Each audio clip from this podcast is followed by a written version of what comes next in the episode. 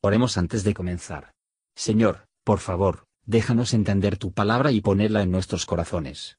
Que moldee nuestras vidas para ser más como tu Hijo. En el nombre de Jesús preguntamos. Amén. Capítulo 6 Por tanto, dejando la palabra del comienzo en la doctrina de Cristo, vamos adelante a la perfección, no echando otra vez el fundamento del arrepentimiento de obras muertas y de la fe en Dios, de la doctrina de bautismos y de la imposición de manos y de la resurrección de los muertos y del juicio eterno. Y esto haremos a la verdad si Dios lo permitiere.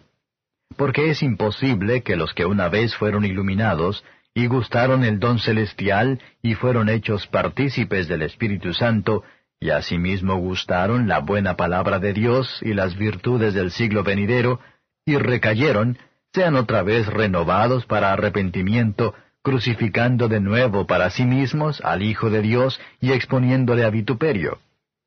Porque la tierra que embebe el agua que muchas veces vino sobre ella y produce hierba provechosa a aquellos de los cuales es labrada, recibe bendición de Dios. Mas la que produce espinas y abrojos es reprobada y cercana de maldición, cuyo fin será el ser abrazada. Pero de vosotros, oh amados, Esperamos mejores cosas y más cercanas a salud, aunque hablamos así. Porque Dios no es injusto para olvidar vuestra obra y el trabajo de amor que habéis mostrado a su nombre, habiendo asistido y asistiendo aún a los santos. Mas deseamos que cada uno de vosotros muestre la misma solicitud hasta el cabo para cumplimiento de la esperanza, que no os hagáis perezosos, más imitadores de aquellos que por la fe y la paciencia heredan las promesas. Porque prometiendo Dios a Abraham, no pudiendo jurar por otro mayor, juró por sí mismo, diciendo, De cierto te bendeciré bendiciendo, y multiplicando te multiplicaré. Y así, esperando con largura de ánimo, alcanzó la promesa. Porque los hombres ciertamente por el mayor que ellos juran, y el fin de todas sus controversias es el juramento para confirmación.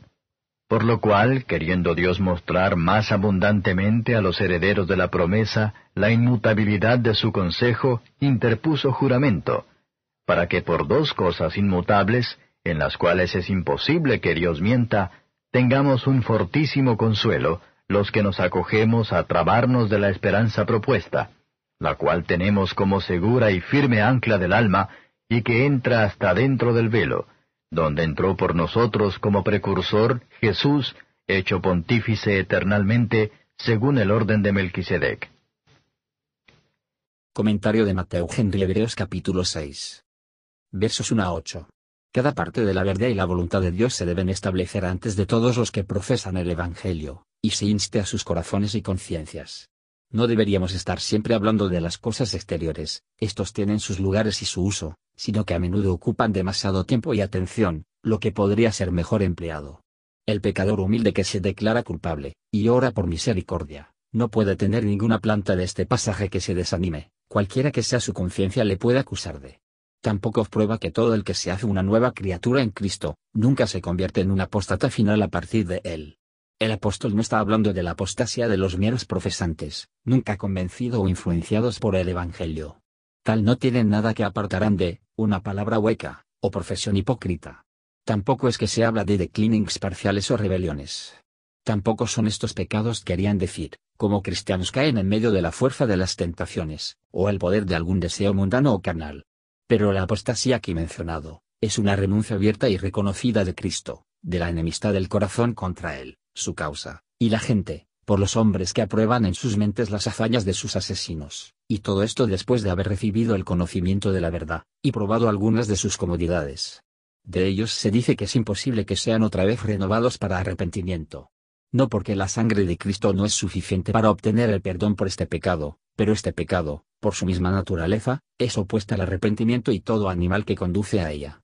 Si los que a través de puntos de vista equivocados de este pasaje, así como de su propio caso, temen que no hay misericordia para ellos, asistiría a la cuenta dada la naturaleza de este pecado, que es un total y una renuncia voluntaria de Cristo y su causa, y unirse con sus enemigos, sería liberarlos de temores equivocados. Debemos tener cuidado de nosotros mismos, y advertir a los demás, de todos los enfoques, cerca de un abismo tan horrible como la apostasía, Pero al hacer esto debemos tener cerca de la palabra de Dios, y tener cuidado de no herir y aterrorizar a los débiles, o desalentar los caídos y penitente. Los creyentes no solo el sabor de la palabra de Dios, sino que beben pul y este vergel o jardín recibe la bendición. Pero el cristiano meramente nominal, continuando sin fruto bajo los medios de la gracia, o la producción de nada más que el engaño y el egoísmo, estaba cerca de la terrible condición antes descrita, y la miseria eterna era el fin reservado para él. Miremos con humilde prudencia la oración como a nosotros mismos. Versos 9 y 10. Hay cosas que nunca se separan de la salvación, cosas que demuestran que la persona esté en un estado de salvación, y que va a terminar en la salvación eterna. Y las cosas que pertenecen a la salvación, hay mejores cosas que nunca ningún simulador o apostata disfrutaron. Las obras de amor, hecho para la gloria de Cristo, o hecho a sus santos por el amor de Cristo, de vez en cuando, como Dios le da la ocasión, son marcas evidentes de la salvación del hombre, y más seguro que los toques de la gracia salvadora dadas, que los enlightenings y degustaciones se antes. Ningún amor es a tener en cuenta como el amor, pero el amor de trabajo, y no hay obras son las obras de justicia, que no fluyen desde el amor a Cristo. Versos 11 a 20.